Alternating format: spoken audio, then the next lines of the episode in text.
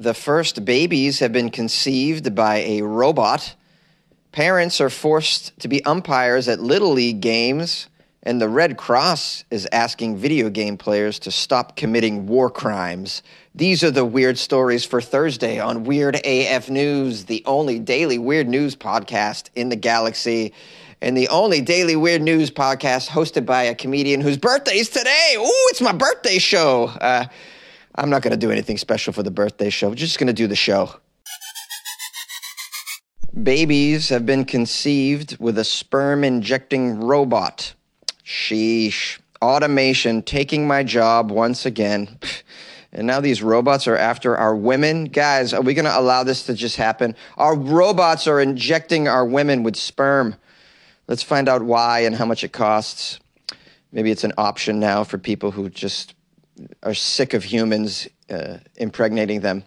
You know, if you don't want a human to impregnate you, maybe there's other options out there. Perhaps a robot is for you. I mean, I don't want to be raising robot stepchildren, but maybe I'll have to at some point in life.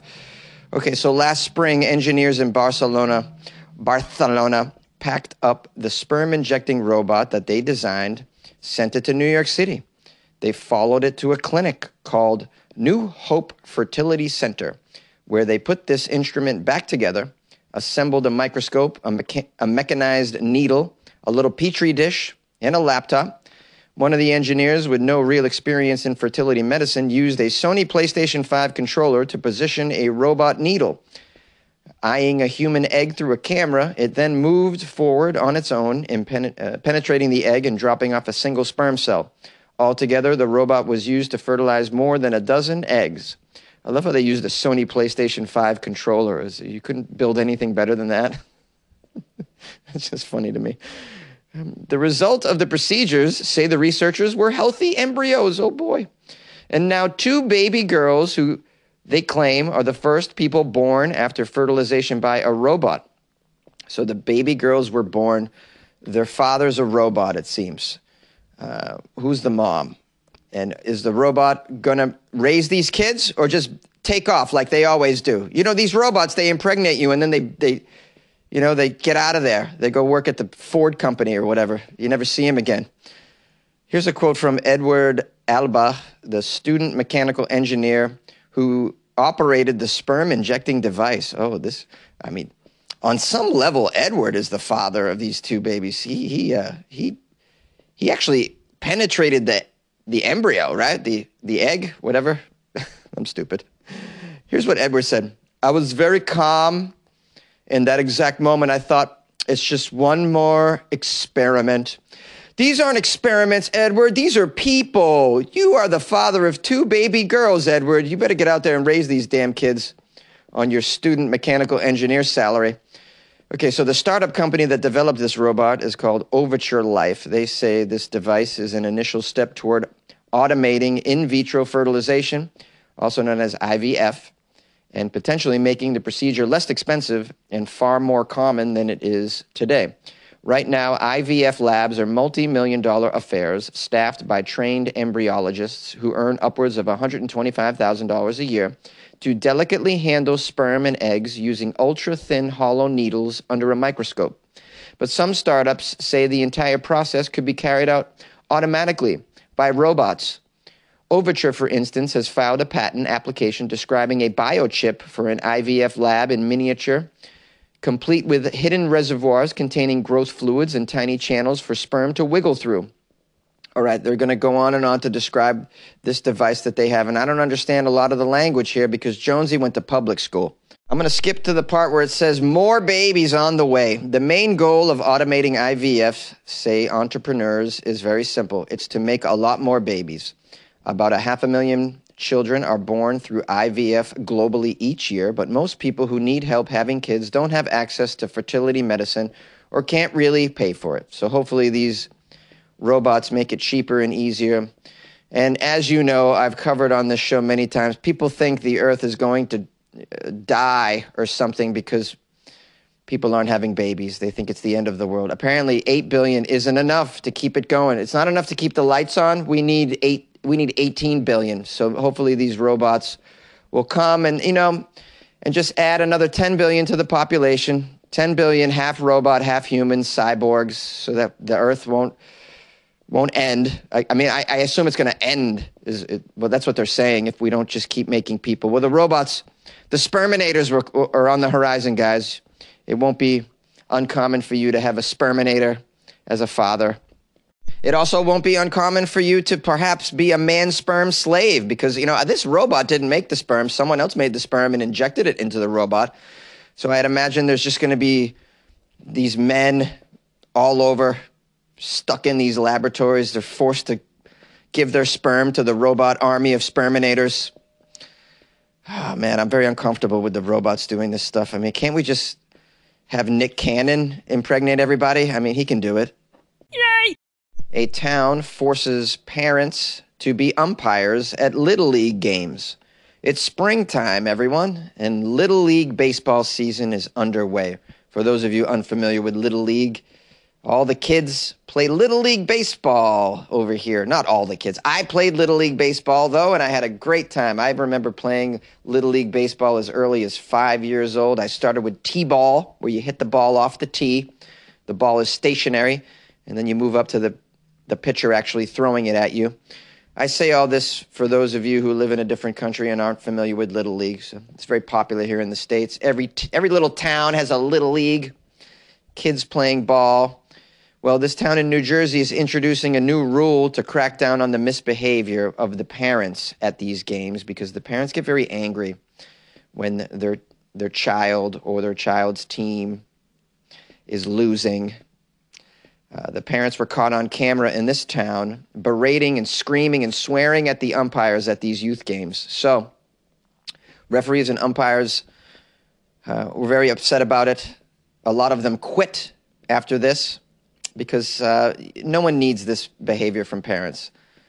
Uh, a lot of these umpires are either volunteers or they're getting paid very little to do this. My cousin umpired games back in my town. It's often something that like a 17 or 18 year old would do. After years of playing Little League, you might then become an umpire or volunteer to be a referee at these games. And, you know, you don't deserve to be screamed at by parents, that's for damn sure. So there's been an increase in resignations in this particular town with the rise of shouting matches from parents. This is an issue impacting the Little League players in Deptford Township, New Jersey, specifically, which is a suburb of Philadelphia. Two volunteer umpires have quit in the last week, in fact. So now the Little League officials in this township have created a new solution to combat this trend. They're saying that if a parent or another spectator fights with an umpire, they have to volunteer to officiate themselves for at least three upcoming games in this Little League township. Here's a quote from someone who's running the town athletics. You're not allowed to come onto our complex until you complete three umpire assignments. Once you do that, then we'll let you come back and watch the games as a spectator. Well, some parents in this township seem to be on board with the new rule. Uh, we have a local mother named Caitlin said, if the parents are going to be sitting there yelling the entire game, they may as well use that energy on the field and help out a little bit. Uh, Little League International president and CEO Steven said he thinks this solution is a home run idea. Little League International expects its participants and fans to adhere to the highest level of sportsmanship while attending local league events.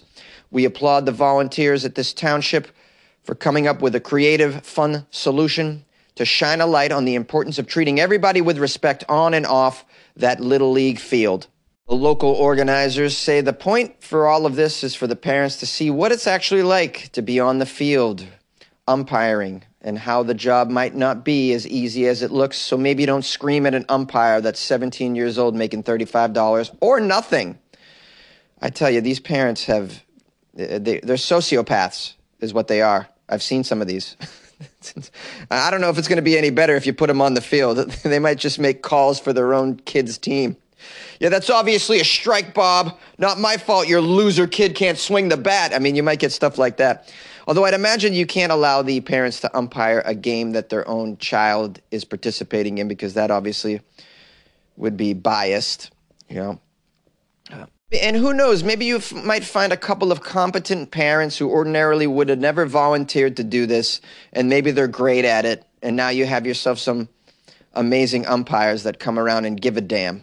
I mean, I don't know, but I guess we'll see. This is an experiment that I think could be uh, something we could watch and maybe put into effect all across the country because some something has to be done about these parents screaming at teenagers. It's just unacceptable. They even get into fistfights over little league. These games are like they don't even mean anything. It's just, just oh man, it's just infantilism, really.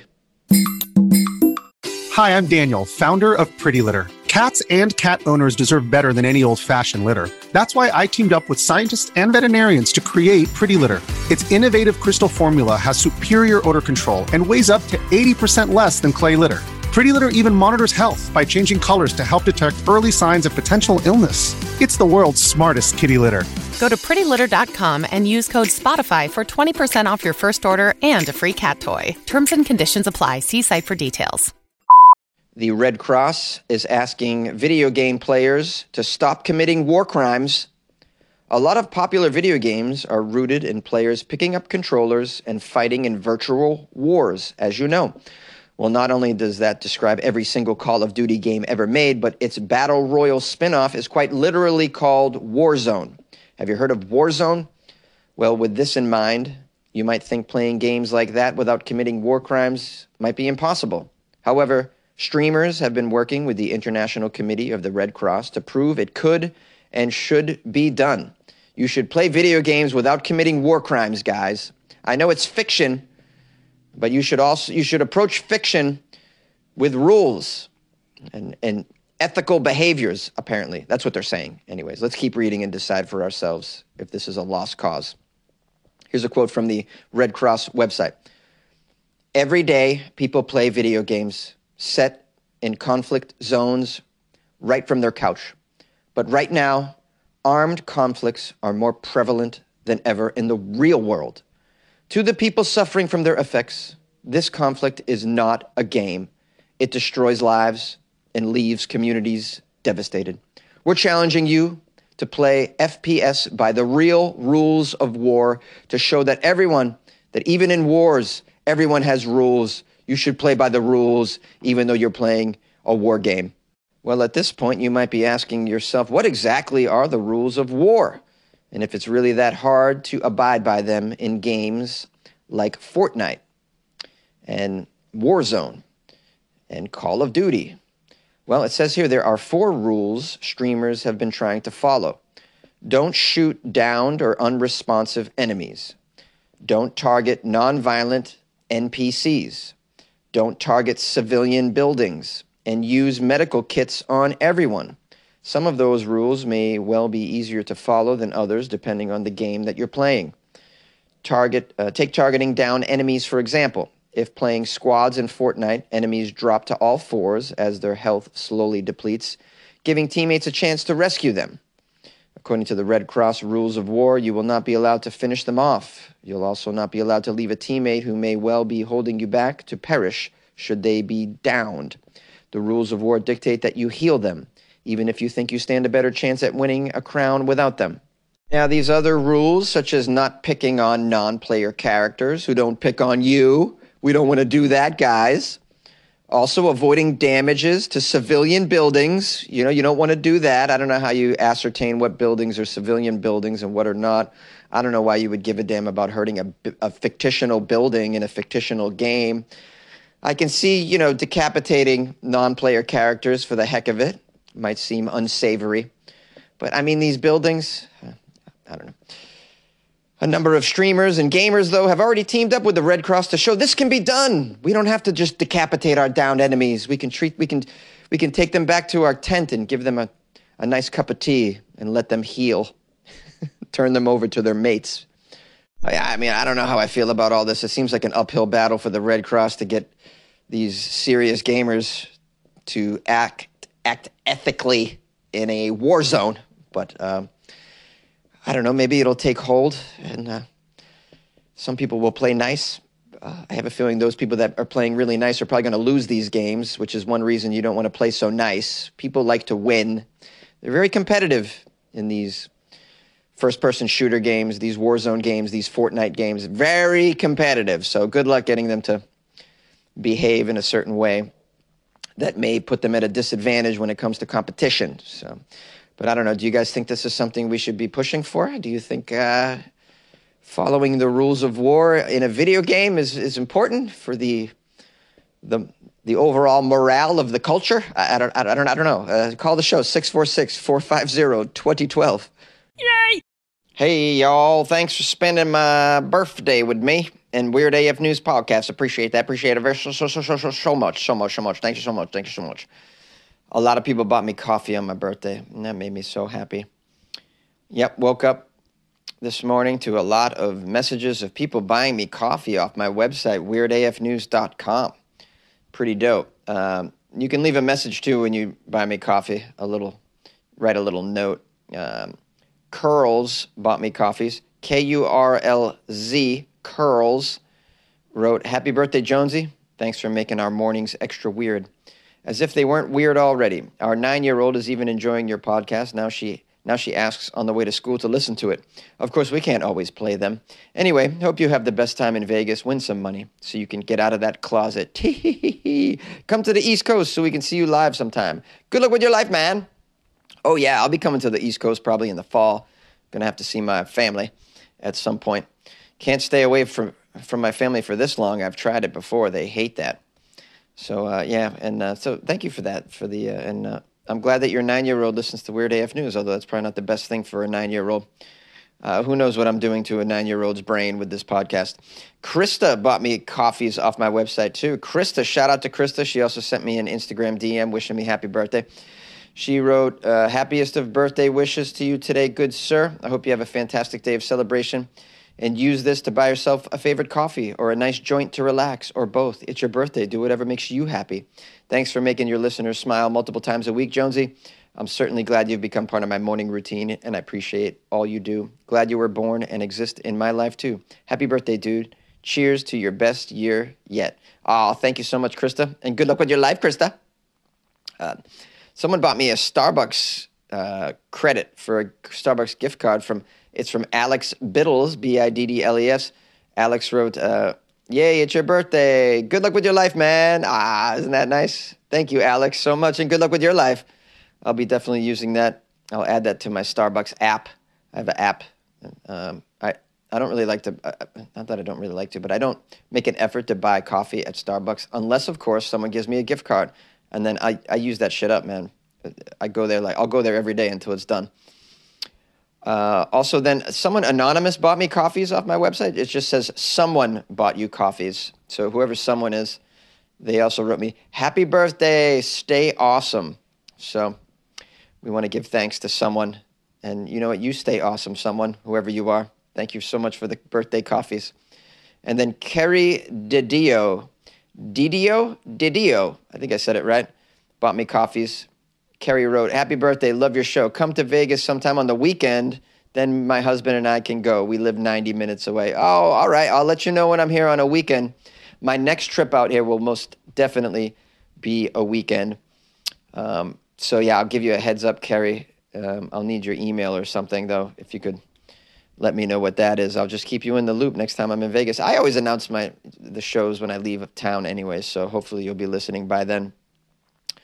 Uh, hopefully that'll be in the fall. I had a great time. I'm having a great time in Vegas. Uh, I went to the Mob Museum yesterday. If you haven't been to that, it's very weird and cool, man. It's right up my alley. Man, that thing is extensive. It's like four floors, man. And I was spent an hour on the first floor on, on the first top level, and then you go down. I spent an hour on the second level, and then I was like, "Oh my god, I have to go back to the hotel and uh, and do some work." So I can't. St- I couldn't stay. I needed two more hours in that hotel, man. There's so much to see. It's incredible. If you're ever in Vegas, I can't recommend the Mob Museum enough. It costs 30 bucks is the lowest general admission, which is more than a lot of museums charge, but man, it's so worth it. It's so worth it. In the basement, there's a really cool speakeasy. Oh man, this place is really, really dope. I learned so much about, uh, you know, gangsterism in the U.S and in other countries. And I learned a lot about the establishment of Las Vegas as well. So you just there's so much to learn. I love learning that stuff too. I'm, I'm a big fan of weird museums, and that I wouldn't say that museum is too weird. It's a little more mainstream, but it's it's awesome. Can't recommend it enough. If you're ever in Vegas, go to the Mob Museum. It's located near Fre- the Fremont District downtown, which is where I'm staying. So I could I could walk right to the Mob Museum. And today I plan on uh, visiting the Neon Sign Museum because that looked weird too. And then hopefully I'll be able to get to a sports book for the NFL draft and watch some of that. I like NFL draft day. It's pretty exciting. I didn't plan to be in Vegas for the NFL draft. I've never been in Vegas for the NFL draft, but that's it just happens to be, you know, day one is on my birthday today, so I'll probably check that out. It's kind of like a party. And then I got an, uh, my last show is tonight uh, at the Square Bar. Square Bar. It's over near the Strat in a, a sort of north area of the Strip. Uh, they, I guess they call that area South Downtown. So if you're there, hit me up and come out to a show. And anyways, having a great birthday. Appreciate all the, the birthday wishes that I got. I, am I'm, I'm so grateful today. I was reminded how uh, how lucky I am to have so many supporters of the show, fans of the show, and who are consequently fans of me and really care about me and reached out to tell me so today. So, uh, yeah, it was very humbling, and I'm, I'm very grateful. And many more birthdays for me, for this guy right here. So, thanks for making my birthday amazing, everybody. I really appreciate it. And if you'd like to send me some stories for tomorrow, it's Florida Friday, so we're only doing news from Florida. My email is funnyjones at gmail.com. So send me any any links to Florida stories. Also, you can drop them in my DMs on at Instagram at Funny Jones as well. And if there's still time, if you want to get me a birthday coffee, just go to weirdafnews.com, click on the Buy Jonesy a Coffee, buy a coffee banner, or you can join the Patreon as well. You can do that on the website, or you can go to patreon.com slash weirdafnews. I appreciate everyone, and we'll see you tomorrow for Florida Friday, baby. Oh, yeah.